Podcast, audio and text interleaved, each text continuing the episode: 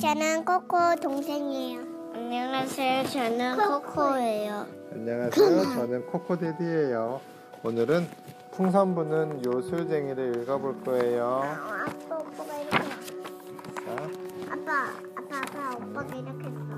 네, 자 읽어볼게요. 이거 봐봐. 야호 신난다. 토끼가 풍선을 가지고 놀아요. 풍선이 두둥실.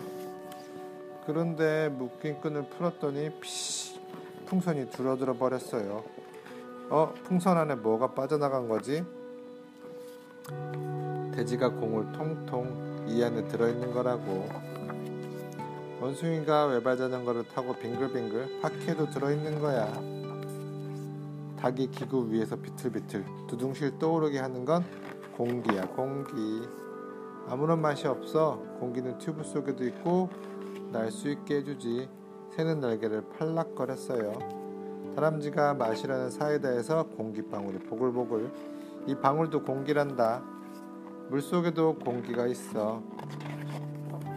고래가 숨을 쉬려고 물 위로 올라왔어요. 고래 등에서 물이 푹. 곰이 크게 숨을 휴. 공기는 색깔도 없고 냄새도 안 나지만 늘 우리 주위에 있어.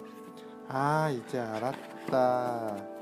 토끼가 풍선을 불어요. 크게 크게. 점점 더 크게. 풍선이 크게 부풀더니 두둥실 떠올랐어요.